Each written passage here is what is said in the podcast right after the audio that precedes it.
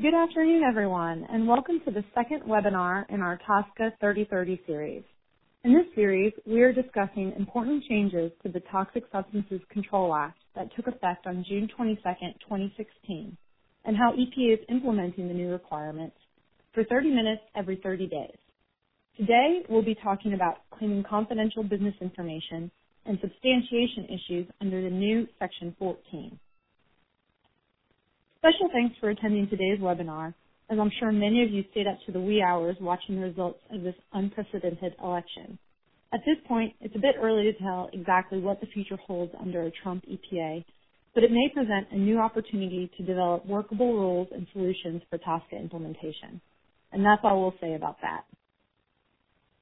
I am Adrienne Timmel, and I've been an associate at Keller & Heckman for seven years in the Environmental Practice Group.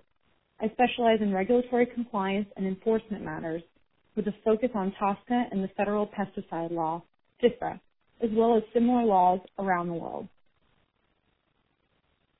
Joining me here today is Dr. Heather Avens.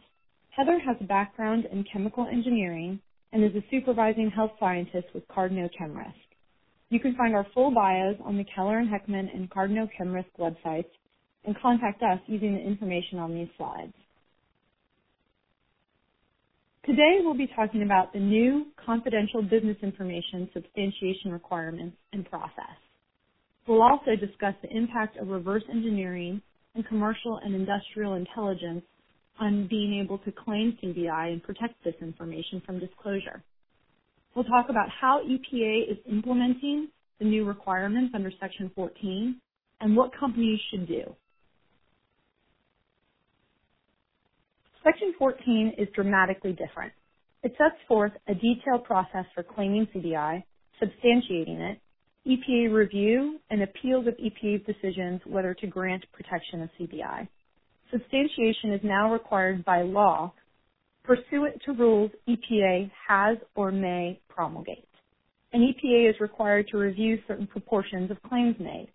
It also limits the time period for protection and provides numerous exceptions which allow EPA to disclose otherwise protected information for certain law enforcement purposes or to respond to human exposures and environmental releases. In essence, it requires one to do more to protect potentially less CBI and reduces the agency's discretion in reviewing claims and making determinations. The basic process for protecting CBI is to first assert a CBI claim and certification concurrent with the underlying filing. Second, you must provide substantiation and recertify as to the truth and correctness of the information in accordance with rules EPA has or may promulgate. The statute is not entirely clear on when substantiation must be submitted to EPA.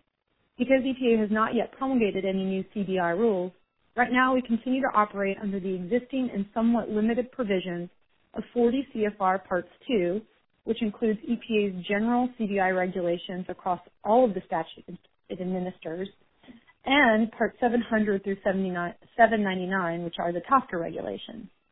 These regulations require upfront substantiation only for certain claims, such as chemical identity and notices of commencement, and certain claims and reports submitted under the Chemical Data Reporting Rule of Section 8. Otherwise, at this moment, it appears one does not need to submit substantiation to EPA until specifically requested. That said, and as we'll discuss in one moment, one should always verify CBI claims are valid and be prepared to defend them. The statute does set forth certain exceptions for information that does not require substantiation at Section 14C2, but this is not the focus of this presentation. The only thing we'll say about these exceptions is that one must still assert a claim for CBI and submit the accompanying certification statement at the time of filing, even though substantiation is not required. Section 14 now requires EPA to review certain claims within 90 days.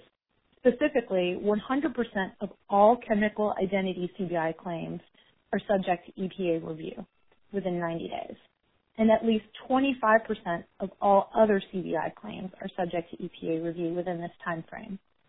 EPA's current approach to implementing this 25% requirement is to request substantiation for every fourth filing submitted to EPA under TSCA that contains CBI so that it can make a determination on these claims. this may be something that uh, is subject to change in the future and could be worth commenting on to the agency as to the approach. Uh, I should also note that the 25% is supposed to be a representative subset, um, and EPA may need to further tailor its approach to uh, comply with that representative requirement. Finally, the statute limits protection to 10 years, with an opportunity for unlimited extension so long as you can still substantiate these claims at those later dates. One of the major new requirements of Section 14 is that a certification statement signed by an authorized official must accompany all CBI claims. The authorized official must certify that the company has taken reasonable measures to protect CBI, that he or she has determined the information is not required to be disclosed to the public under any other federal law, that he or she has a reasonable basis to conclude that disclosure is likely to cause substantial competitive harm, and that the authorized official has a reasonable basis to believe that the information is not readily discoverable through reverse engineering. The implications of this statement are significant. Knowing and willful misrepresentations to the government are subject to criminal penalty under the Federal False Statements Act. This also means that the days of reflexively asserting a CBI claim with the filing and worrying about whether you can substantiate the claim later are over. Every company needs to verify that the claim is valid and that the information meets these requirements before making a CBI claim. To do so, an authorized official may need input from legal, business, and technical teams to verify that the claims are not excessive and can be fully substantiated. An authorized official is someone authorized to act on behalf of the company, and this is typically a business or regulatory manager. Now that we have walked through the basic process for claiming and substantiating CBI, Heather will show us how competitors can use different pieces of information to reverse engineer CBI. This is important in thinking about what information to claim as confidential and in certifying that information is not readily discoverable through reverse engineering. Thanks, Adrienne. Um, yeah, with the EPA's new requirements, it really necess- necessitates a, a better understanding of reverse engineering and what the capabilities are of reverse engineering. Um, I think the, the first thing to focus on regarding reverse engineering is to understand how it can be used to determine the identity of uh, the chemical that you're concerned with. Um, I've outlined here the four basic steps that are undertaken in the process of reverse engineering for chemical identity. Um, the first step is an initial analysis. This would be some simple spectroscopic methods that are used just to get an initial idea of what the substance is and what further steps and further analyses will be needed. Um, the next step is if if your substance that you're working with is a multi-phase substance, then it will be necessary to perform a phase separation. So for example, if you're working with an emulsion or if it's something that has a solid um, suspended in a liquid, um, it'll be necessary to separate those phases, which can be done by methods such as centrifugation or filtration. Um, and then if your if your substance is a chemical mixture, then somebody who's doing reverse engineering will have to figure out how to separate that chemical mixture into um, separate distinct chemicals before they're analyzed. And so that would typically be done by uh, a variety of different chromatography methods can be employed for that or other methods such as distillation as well. Um, and then once the chemicals are separated, um, it's necessary to analyze them to try to figure out what their uh, chemical identity is. And there's a whole suite of different spectroscopic methods that can be used for this, as well as some thermal analytical uh, techniques as well. And um, really, because there's so much variety in, in ways that you can get at this question, it can be quite a time consuming and um, expensive process to undertake. Um, and so looking at and considering these four basic phases for how reverse engineering is done to identify chemical identity really helps um, with an understanding of what makes a chemical substance more or less likely to be readily reverse engineered. So for example, multi-phase substances will be more difficult because there's that added step of having to develop a process for separating the phases. Chemical mixtures will be more difficult because um, the person doing the reverse engineering will have to develop methods that can effectively separate the chemicals. Um, and then for the, the fourth step, for the analytical step, if there's aspects of your um, substance, if you have a substance as a mixture, if some of those um, components are present at low quantity, um, that can be an added challenge for reverse engineering um, because they may be present at such a low concentration that they're hard to detect and hard to quantify. And then another important thing to understand about analytical testing is that for the spectroscopic methods especially, um, after the substance has gone has had the spectra taken, it's then compared to a whole library of spectra for existing known chemicals. And so if your chemical is very similar to in structure to one that's already in one of these libraries, that will help make it easier for that uh, chemical identity to be determined. And so um, really with keeping in mind all of these different um, aspects of how reverse engineering is done for chemical identity, that can help you understand the likelihood with which your chemical can be um, readily reverse engineered. Heather, your examples of substances that are more difficult to reverse engineer are really important because of the statutory language. The certification statement requires one to have a reasonable basis to believe that the information is not readily discoverable through reverse engineering. Although the EPA has not issued guidance on this, it would seem that these types of substances would meet that criteria. And what one can do is demonstrate the difficulty one would have in trying to reverse engineer them if required to submit a substantiation response using these uh, different techniques that you talked about. Yeah, I think that's exactly right. I mean, the EPA doesn't clearly say what counts as readily and what doesn't count as readily. Um, but you know, the additional analyses and different steps that you have to go through all require extra time, extra money. Um, you know, if if you're having to go through the full suite of all possible um, spectrometry or and thermal analytical techniques, the the price is going to go up. And then there's also a give and take on the price and time related to the accuracy and uh, the sensitivity that, that someone is trying to achieve with their reverse engineering as well. Um, so in addition to um, the idea of reverse engineering chemical identity, reverse engineering can also be used for um, trying to figure out the process by which a chemical is manufactured. Um, and so, regardless of whether your chemical identity itself is something that you want to keep um, confidential, you very likely will want to keep your manufacturing process confidential. Um, and unfortunately, there's not as straightforward of a um, laid out process, a systematic process for how reverse engineering can be done for um, determining manufacturing processes. Um, but what, and this is because each process for manufacturing will be so unique. Um, but really, the thing that is common among all considerations for reverse engineering of processes is that the first thing you need to do is to really dig deep to figure out what are the already public aspects of your chemical process and how similar is your process to existing processes and then figure out what are those unique details that are really key for you to, to protect and make sure nobody can figure out.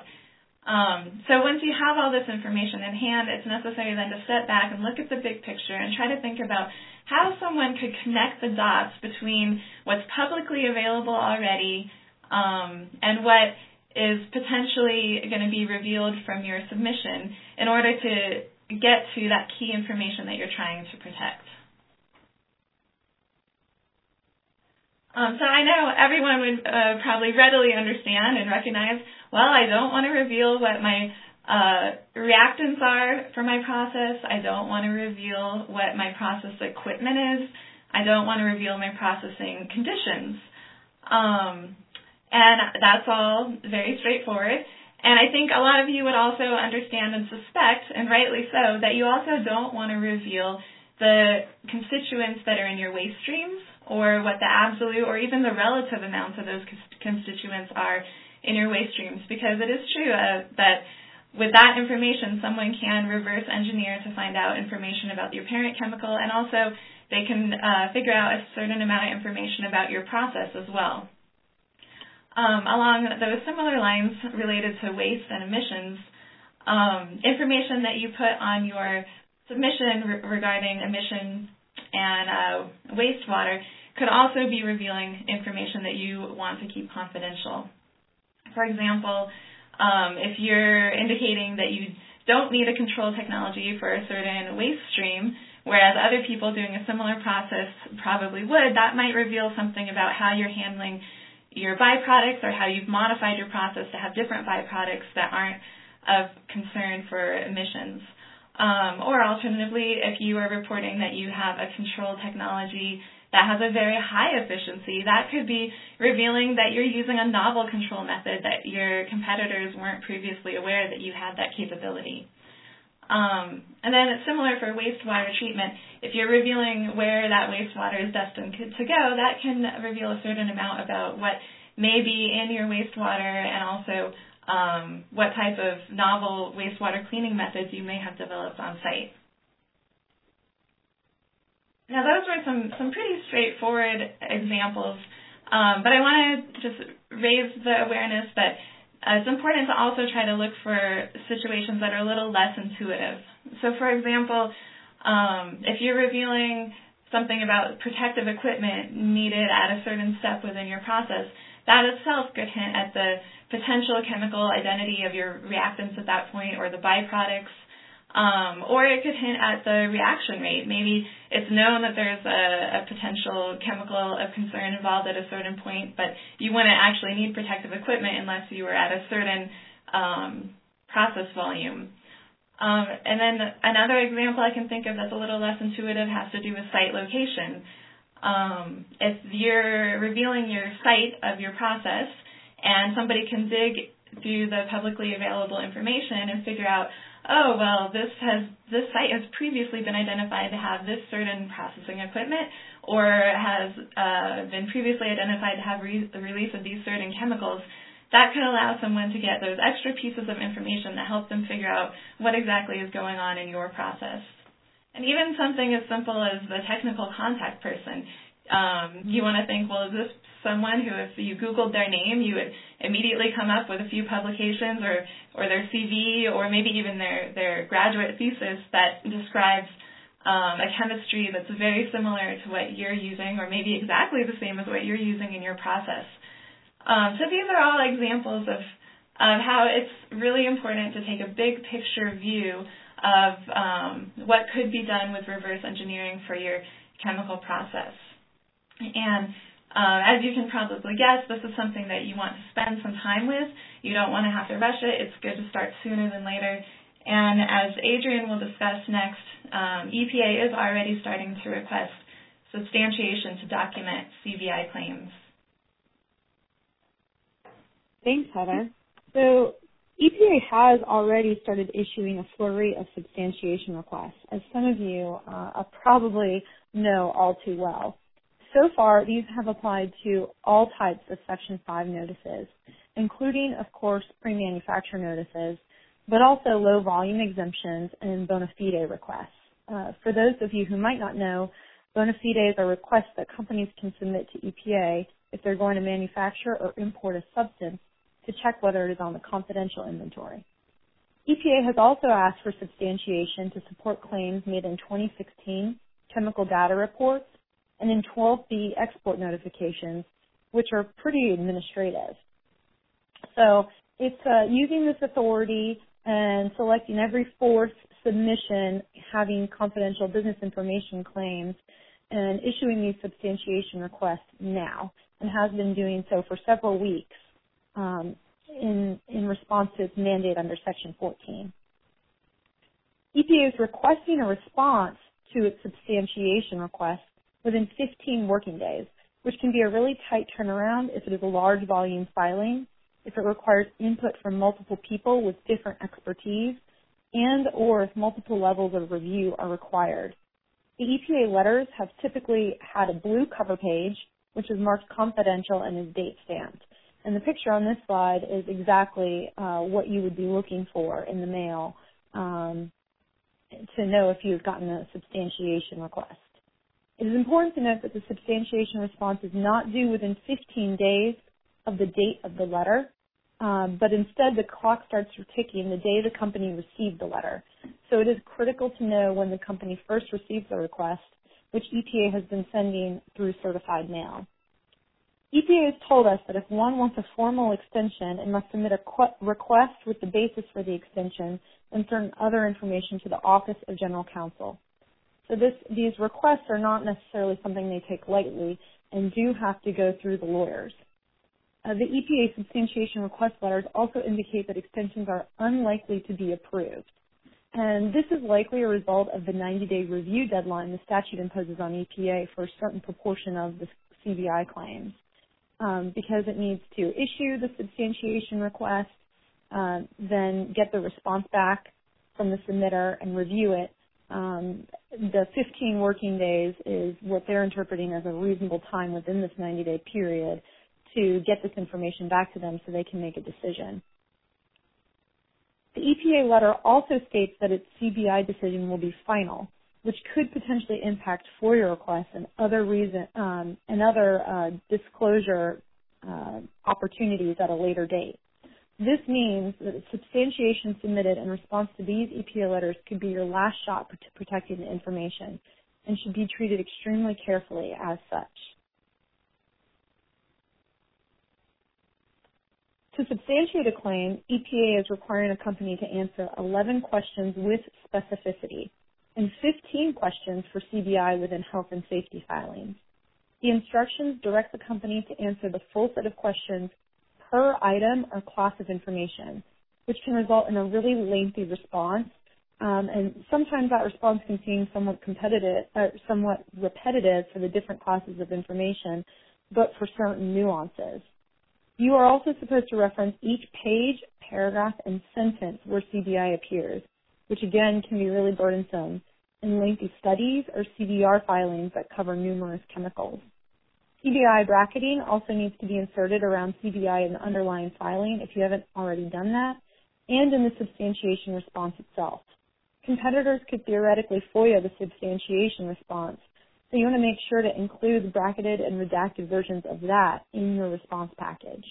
So there's multiple levels of uh, CBI going on here. We've developed ways to categorize and reference information to reduce the effort required to submit substantiation responses to EPA, um, and are happy to help with this this type of approach. Right now, EPA's electronic filing system is not set up to receive substantiation responses, so they must be submitted by mail or hand delivery. And we always recommend getting some type of delivery receipt. And the picture on the left is an example of an official EPA date stamped courier receipt, uh, which is good to keep in the company's files in case there's some sort of uh, disclosure issue later on in time. Now Heather and I will offer some pointers on how to protect information under these new standards. Great, thanks Adrienne. Um, so as I mentioned earlier, really the first important step to undertake is to dig deep into the publicly available inf- information to figure out what's already um, public, publicly accessible regarding your process and your chemical, and then um, identify what are those key pieces of information about your process that are critical to protect, and then really think outside of the box to make sure that you're identifying all of the important CBI that you need, all the important details that you need to um, claim as CBI so that you're not accidentally disclosing or making uh, a situation where people can figure out uh, key CBI and uh, have that be revealed by some non-obvious routes.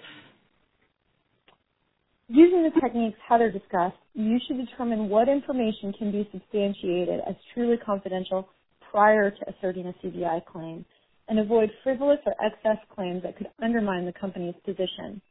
If required by EPA, a substantiation response should include detailed explanations to support claims.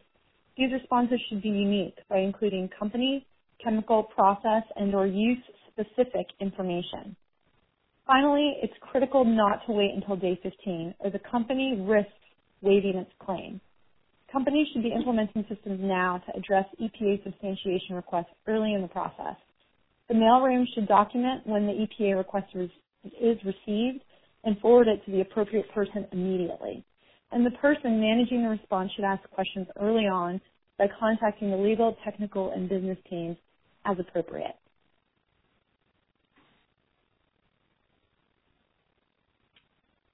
Thank you again for tuning in. We'll try to follow up with any questions um, that you submit during the, um, when we post the link to the webinar. Our next TSCA 3030 will be held on Wednesday, December 14th. You should stay tuned for the topic announcement that usually goes out about a week before the webinar. Please let us know how you felt about the topic coverage during this webinar and your interest in future topics by taking the survey at the end of the webinar. And please don't forget to tell your colleagues and business partners about this series and share the registration link with them. Finally, we are excited to announce our upcoming TSCA implementation and reform seminar next January with Cardno ChemRisk in Houston, Texas. We will, much, we will be talking in much greater detail about strategic implications of the changes in the law, as well as day-to-day practical issues and tips. Be on the lookout for more information, including the official save the date and agenda, in the coming weeks. And thank you again for your time today. Take care.